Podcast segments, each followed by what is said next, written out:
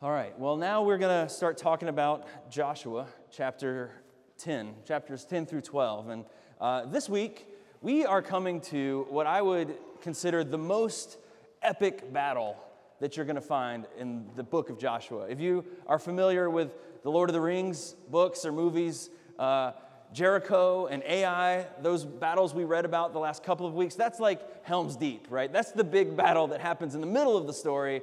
But now we're getting to that big final war that comes at the end of those movies, the end of the, the return of the king. This is the battle where finally Joshua and the Israelites take over. They conquer all the major cities of Canaan, they, they break the backs of their enemies, and now, once and for all, the tide has shifted, and they're, they're on their way uh, to a complete victory. Uh, but in the midst of that, in the midst of this story, it's kind of easy for us to miss the point of what's going on in the text. Because there's a lot of stuff happening here, right? As, as Jen was reading it to us, we heard there's a bunch of different cities that get mentioned, there's a bunch of different kings with weird names that we hear. There's all these military tactics that it's kind of hard to figure out what's going on if you're not holding an ancient map and being able to follow these people from, from place to place. And of course, there are these big miracles that happen, these big crazy moments. And uh, at the end of, uh, it's easy for us to, to kind of not know what's going on. But right at the top, before we go anywhere, I want to help you all focus. I want to help us to see the point because it's, it's right there. It's in verse 14. It says, The Lord fought for Israel. That's the point. While 31 different kings are doing their best to defeat God's people, God, this great warrior king, fights for his people. And he fights for us as well. God fights for his people. And that's what I want us to think about today. Today, I want us to consider just that simple fact that God is the great warrior king who fights for his people. And I want us to see how knowing that can change our lives. So today, I got three simple points. I think they're going to be easy to follow. The first is just simply that God is our warrior king. The second is he calls us to surrender and faith. And the third point is we are guaranteed victory. God is our warrior king. We're called to surrender and faith, and we are guaranteed victory. Okay, so let's, let's, well, actually, before we start talking about the warrior king stuff, I think right at the beginning it's worth mentioning that big miracle. You probably heard it, right? Verse 12. It says that during the midst of this battle at that time, Joshua spoke to the Lord in the day when the Lord gave the Amorites over to the sons of Israel. And he said, in the sight of Israel, Sun, stand still at Gibeon, and moon in the valley of Ajalon. And the sun stood still, and the moon stopped until the nation took vengeance on their enemies. Is it not written in the book of Jashar that the sun stopped in the midst of heaven and did not hurry to set for about a whole day? So we read here that Joshua, he prays for the sun to stop in the midst of heaven, and it does.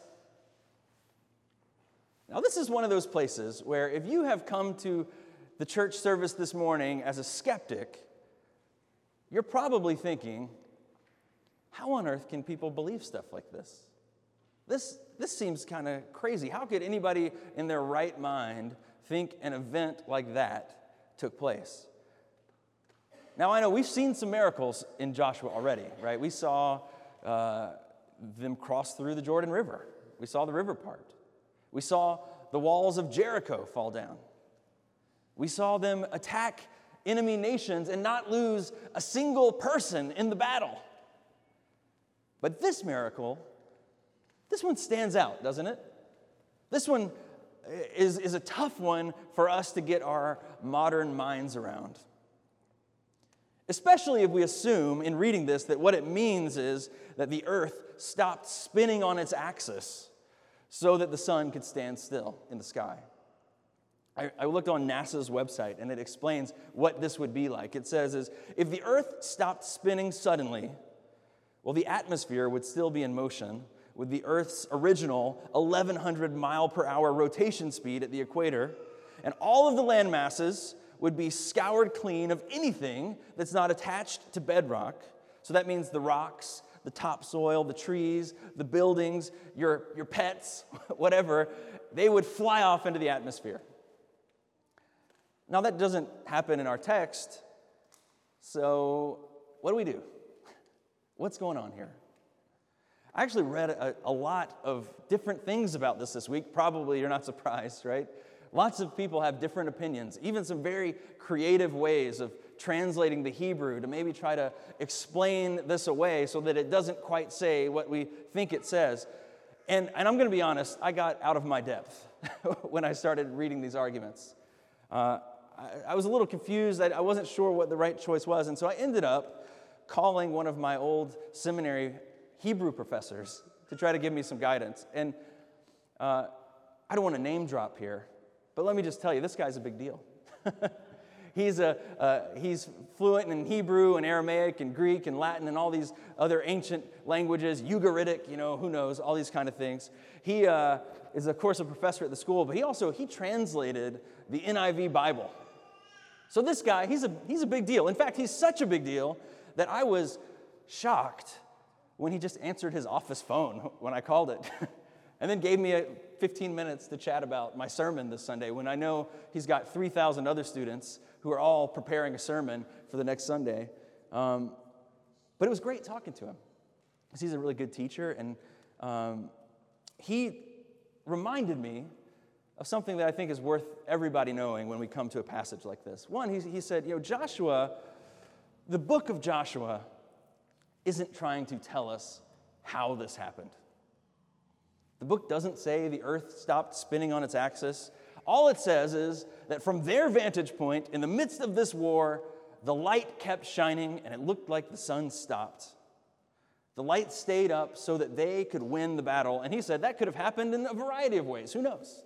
Could have been some kind of refracting light, it, it could have been some other thing.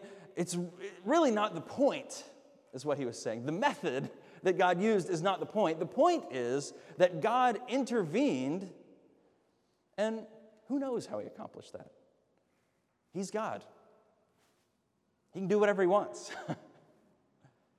and that's, that's the central point for us that we have to come back to whenever we encounter stories like this in Scripture, because there's actually a lot of them. A lot of these big, kind of unbelievable miracles. If you come to this and you object to the miraculous stuff in Scripture, on the surface, you might be saying to yourself, well, I, I object because that kind of stuff just can't happen.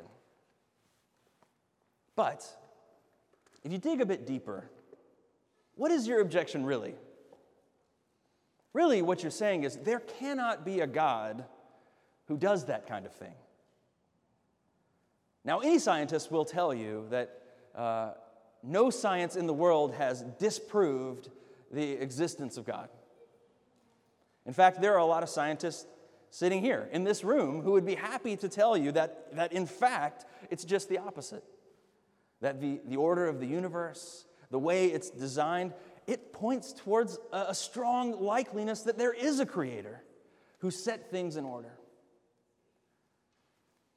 And if that's true, if there is a God like that who could create this world and set it up to operate in the way that it does, well, why wouldn't he be able to disrupt the order as well? So, this thing, it's a huge miracle. I don't want to try to dismiss it. I think it says what we think it says. But don't get too distracted trying to figure out how it happened. Don't get too distracted trying to figure out the, the exact science behind it, because that's not really the point. The point is if there is a God like that, what does it mean for you? If there is a God who can do something like this, what does that mean for you today? The miracle's big, but it's not the point. We see it in verse 14. It says, There has been no day like it before or since, when the Lord heeded the voice of a man, for the Lord fought for Israel. Okay, uh, real quick no day like it before or since, that's a, a what we call an idiom. So it doesn't really mean uh, in the Hebrew, this is the greatest day in the history of the world, but it's an idiom. So if I say, you know, Steve O, that guy is the greatest. You know, I'm not actually saying Steve O is like the greatest man who's ever lived. I'm just saying he's, he's a great guy. I really like him. In the Hebrew, it's telling us this day is extraordinary. There's never been a day like it. It's amazing what happened. But what's so amazing about it? What's the extraordinary thing? To us, it seems like the extraordinary thing is that the sun stopped, right? But here's what it says it says, The Lord heeded the voice of a man and fought for Israel. That's the point of the story. It's not this miracle, it's that God won this victory. It's not the means that he used to accomplish it. It's that in this moment, God is showing his heart to the world. He is showing. He's showing the Israelites in battle at that moment, but he's also showing it to us by passing this story down to us for hundreds and thousands of years. He's showing us his heart for us. That he is a warrior king who protects his people who provides for his people, who fights for his people, who carries his people. This week, in my personal devotional time, I was really struck uh, because I was reading through Exodus chapter 15, the Song of Moses. Anybody familiar with that passage? It's the song that Moses sings right after they've crossed the Red Sea, after they've been freed uh, from slavery in Egypt. And the song, it's this joyous song. He says, I will sing to the Lord, for he has triumphed gloriously. The horse and the rider he has thrown into the sea. The Lord is my strength and my song. He has become my salvation. This is my God. I will praise him. My Father's God. I will exalt him. The Lord is a man of war. The Lord is his name. I stopped when I read that this week. The Lord is a man of war. Now, look, I am not a man of war. I am, in fact, a soft urban man. I, have, I have a Fitbit on my arm to remind me to walk. so, when I read that God is a man of war, I don't know how to relate to that. You know, there are, there are men and women in this congregation who are much more rugged than I am. And so, knowing that he's a man of war, that's not the best illustration for me. I hear that and I think, well, if that's who God is, how am I supposed to relate? But, but I realized this week as I was thinking on that, you know, Moses is not trying to tell us that, that God is like John Wayne. The point is not he's tough, so you should be tough. The point is that we're frail. The point is that we are like dust. Even a warrior like Joshua, this great and mighty man, he has no hope on his own. We're weak. And deep down inside, even the strongest of us, we are hardwired to long for protection. Our hearts are crying out for somebody to rescue us from the pain and the suffering of this life. Somebody to provide for us. Somebody who we can run to for safety and security. And here in Joshua, God says, He is the one. He is the one to whom all those longings are pointing. He's the one that our hearts are searching for. This is what the story means that, that the warrior God, the one who made hailstones fall, the one who made the sun stop in the sky, he is fighting still for his people today. And to you, right now, he's calling you to come and respond, to enter into his, his safety and his protection. And maybe you say, well, that sounds great. I'd love to feel safe. I'd love to feel protected, especially in the midst of all this stuff I'm going through. But how do I do that? What's it going to take for us to experience that today? Well, here's my second point. The second thing that we see in this passage is since God is this great warrior king, he calls us to both surrender and to faith. He calls us to first to surrender. The thing that really stands out, if you keep reading through these, all these chapters, we just took pieces of them because it's so long today. But if you read through the whole chapter, the thing that stands out is just how many kings there are. So many kings. I read this week that the area that Joshua conquered was it was about the size of Vermont. And yet, there are 31 kings that get conquered. I mean, I don't know what it took to, to be a king back then, but it, it must not have been too hard, right? 31 kings in Vermont? In our passage, we find out that the first five of those kings, they get together, they, they form this coalition, and they start to fight. But when things go bad, they go and hide, and they hide in this cave. They retreat. And then we, we read that Joshua brought the kings out, and Joshua summoned all the men of Israel and said to the chiefs of the men of war who had gone out with him, He said, Come near, put your feet on the necks of these kings. Then they came near and they put their feet on their necks. And Joshua said to them, Do not be afraid or dismayed.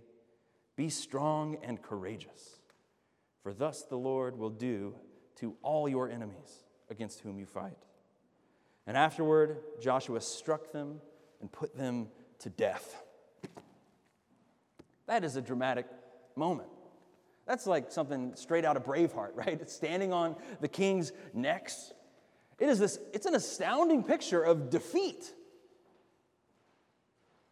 And as the, they go on, the story, you can read as they conquer the north of Canaan, as they conquer the south of Canaan, it just happens over and over and over again. They just wipe out these tiny little kings all throughout Canaan. It almost seems laughable when you get to the end of the book, when you get to that last verse that we read today, where it says, All in all, 31 kings. I was uh, reminded of what it was like to play uh, high school football in North Carolina in the late 90s. Uh, you probably can't relate to this experience, but let me tell you about it. Um, you've played, if you've played sports before ever in high school, especially if you're around a men's high school sports team, you know that there's these tough guys, right? And they're all trying to assert their dominance. They're all trying to be the big man on campus, you know, and they, they walk around wearing their jerseys all week long and looking tough. But in reality, they're like 16 year olds, right? they're boys. But, but even in our school, you know, we had these guys that were, were tough guys. Uh, and they can continue to live in that reality that they were the greatest football player in the whole school, in the, maybe in the whole country, until Southern Nash High School came to town. You see, because Southern Nash High School when our team, full of 165 pound, 5'11 guys, got to play, we got to face six foot five, 225 pound future NFL Hall of Famer Julius Peppers. and on that day, when Southern Nash came to town, there was no question who the king was. that picture, those high school boys with their chest puffed out. These 31 kings running around Canaan, acting like they, they own the place. You know that's a picture of us, right? That's us. We're all scraping, we're all clawing, trying to carve out this kingdom for ourselves. We live our lives like we're the ones that call the shots. If we're being honest, we live our lives in submission to no one we believe that deep down, at the end of the day, we're the ones who are in charge. But the people who know the true king in this passage, to those people, we look foolish. We look small. See, there, there's only one true king, and, and he's a good king. But he calls us to surrender. He calls us to give up our little crowns. he calls us to repent of our treasonous lives and submit our lives to his leadership. To stop pretending like we're so big, but instead to, to admit that we're small and we're weak. And we find in this text that, that we can do that. We can surrender to God and He will fight for us, or we can stand opposed to Him. And well, we read what happens. Psalm 2, it says, The kings of the earth set themselves and rulers take counsel together against the Lord and against his anointed, saying, Let us burn, burst their bonds apart and cast away their cords from us. But he who sits in heaven laughs. The Lord holds them in derision, and then he will speak to them in his wrath. The real king is calling us to surrender. But here's the good news once we do, we don't have to fear anymore. Once we do, He calls us to courage. Once we do, He calls us to faith. And that's the other thing we can learn here from Joshua. If you want to know that safety I was talking about, if you want to know the protection of this great warrior king in your life, well, then you need faith. You need to believe. You need to trust in Him. You need to learn that deep down, He will fight for you. That you, if you are a part of His people, that you belong to Him, that you are His, and that He will not let you go. Now, the circumstance of this battle is important if we're going to know that lesson. If you remember uh, when the, the battles that they, they had earlier with Jericho, with the nation of Ai. Those battles took place when Joshua, in his strong leadership, led the people into this God ordained battle. But this battle came about because of Joshua's weakness. It came about because of Joshua's failings. Do you remember last week we read the story of the Gibeonites? They were this enemy nation, and they came to, to Joshua and they pretended like they were from close by. They dressed up and they asked for a peace treaty. They asked if the Israelites would commit to protect the Gibeonites. And we saw in that moment that Joshua sinned, that he did not seek the Lord's counsel, and instead, he made an agreement to protect the enemy forever. It was a tremendous mistake. It was sin. And in this passage, in the beginning of chapter 10, we find out that when the other Canaanites heard about it, when all these other kings found out that Israel had made a treaty with the Gibeonites, well, they said, let's go attack Gibeon and let's draw them out into war. Now, the Israelites, they're obligated to protect these foreign people who are supposed to be their enemies. What a mess. trying to put myself in Joshua's shoes, man, I would have felt so guilty. I would have felt so insecure, so ashamed, knowing that my mistake had brought my people into war. But what I love about chapter 10 here is that's not Joshua's attitude at all, is it? Joshua, in fact, is faithful throughout. He goes boldly into this battle at Gibeon, and not only that, but in the, in the middle of the battle, he asks God to make the sun stop. And he does. wow. Man, that guy is confident before the Lord in a way that, that really inspires me. He knew that the whole reason they're in this battle is because of his failure. The whole reason they're fighting is because of his sin, and yet he doesn't doubt for one moment that God's favor rests on him. This is a man who knows it deeply in his heart. He knows that he belongs to God, his heavenly Father. And that type of heart level confidence, do you know it's offered to you as well? That's something that is available for all of us, right? That's why we do this whole words of assurance thing after we confess our sins at the beginning of the service. It's what Steve O read to us a moment ago that there is now no condemnation for those who are in Christ Jesus. The cross, it is proof for us that we can always go to God with boldness, that He doesn't condemn us any longer, that He loves us, that He loves you, that He desires your good, that He is fighting for you. But so often we get lost in our sin. We get lost in our own sense of guilt and shame, and we get, we get crippled by it. We get so focused on our own failures, our own inadequacies. We think, okay, I know those promises, I know those facts. I've heard that doctrine before, but God can't possibly love me. God doesn't really want to bless me.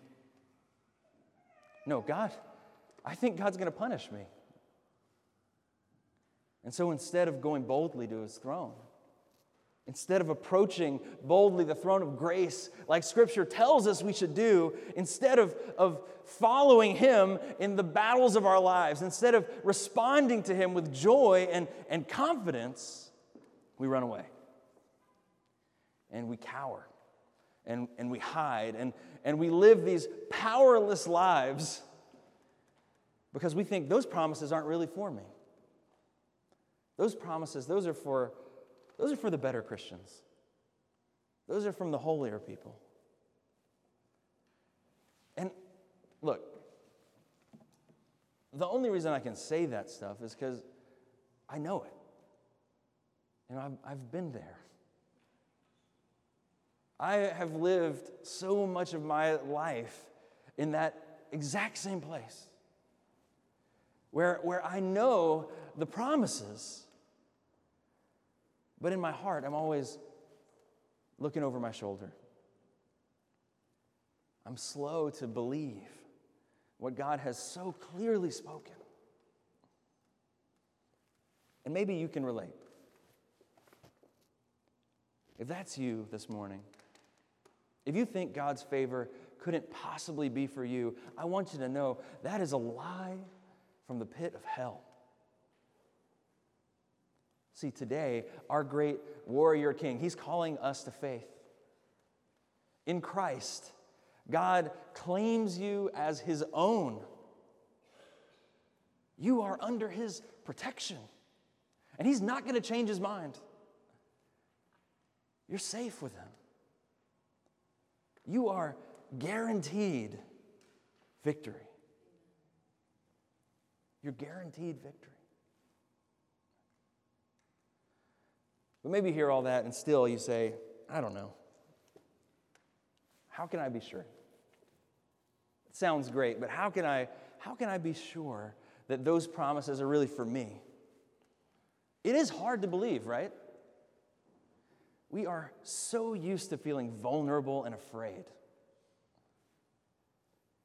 It's hard for us to believe that we could really be protected, that we could actually be safe. We sang that song at the beginning, All Things Are Working for My Good. And maybe when you sang that song, you're like, yeah, right.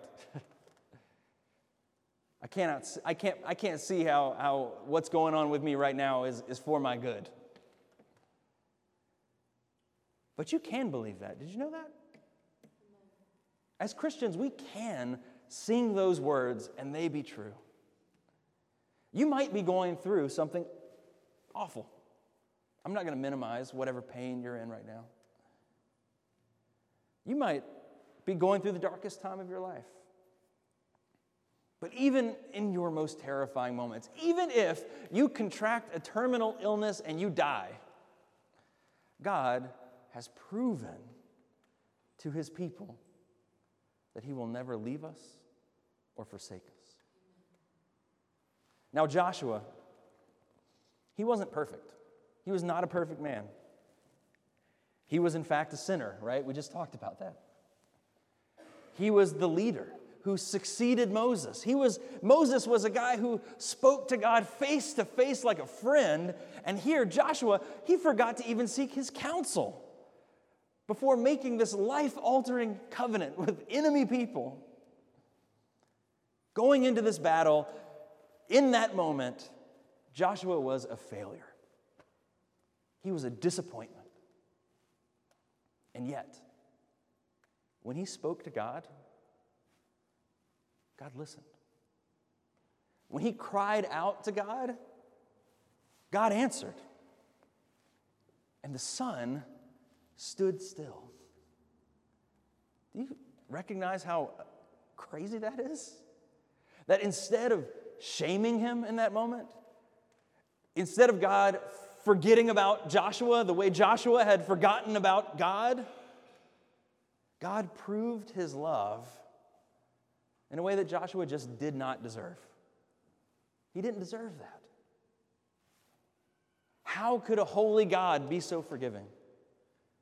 How could a warrior king like that just let that kind of disobedience go? How could he ignore Joshua's unfaithfulness? Well, uh, he didn't.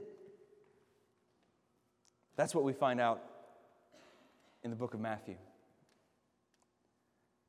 In the book of Matthew, near the end, we read the story of the Garden of Gethsemane. And in that moment, we find another Joshua, Yeshua, Jesus, in the midst of another great battle.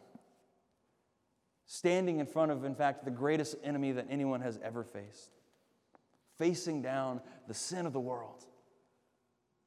And in that moment, Jesus Christ, a perfect man, who had lived his life in perfect communication and complete surrender to God, in that moment, he cried out to God and he said, Let this cup pass from me.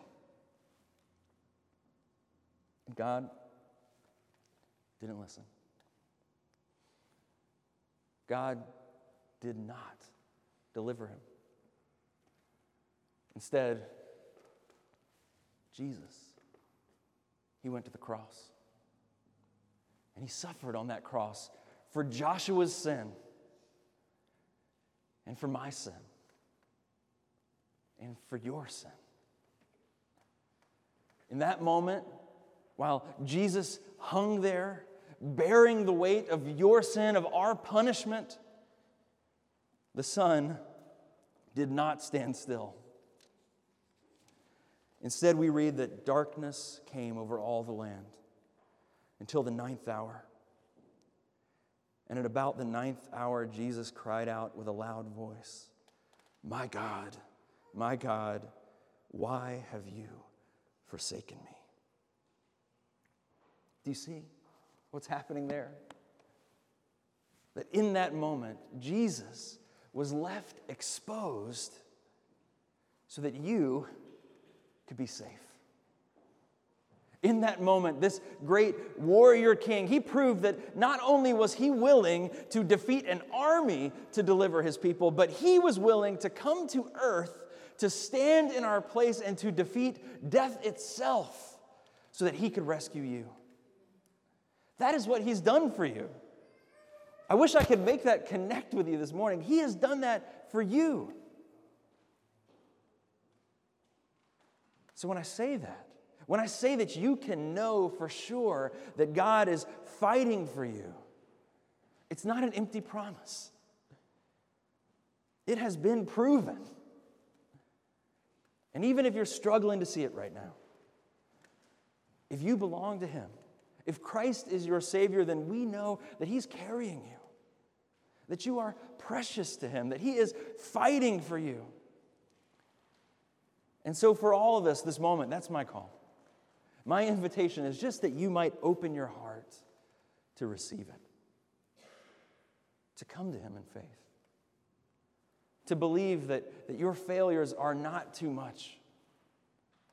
And if you're living your life far from Him, if you're here today and you are in outright rebellion, I want to invite you to repent, to turn away from your unbelief, to take off your little crown and throw it at his feet. Let's pray. Father, we are grateful uh, for your word. We're grateful for your true and good promises to us. We're grateful for passages like this that show us your might. Lord, we're foolish, we're weak, and we're stupid. We turn away from you all the time. We forget what you've done. Lord, would you change us? Would you transform us? Would you heal us today? We pray in Christ's name. Amen.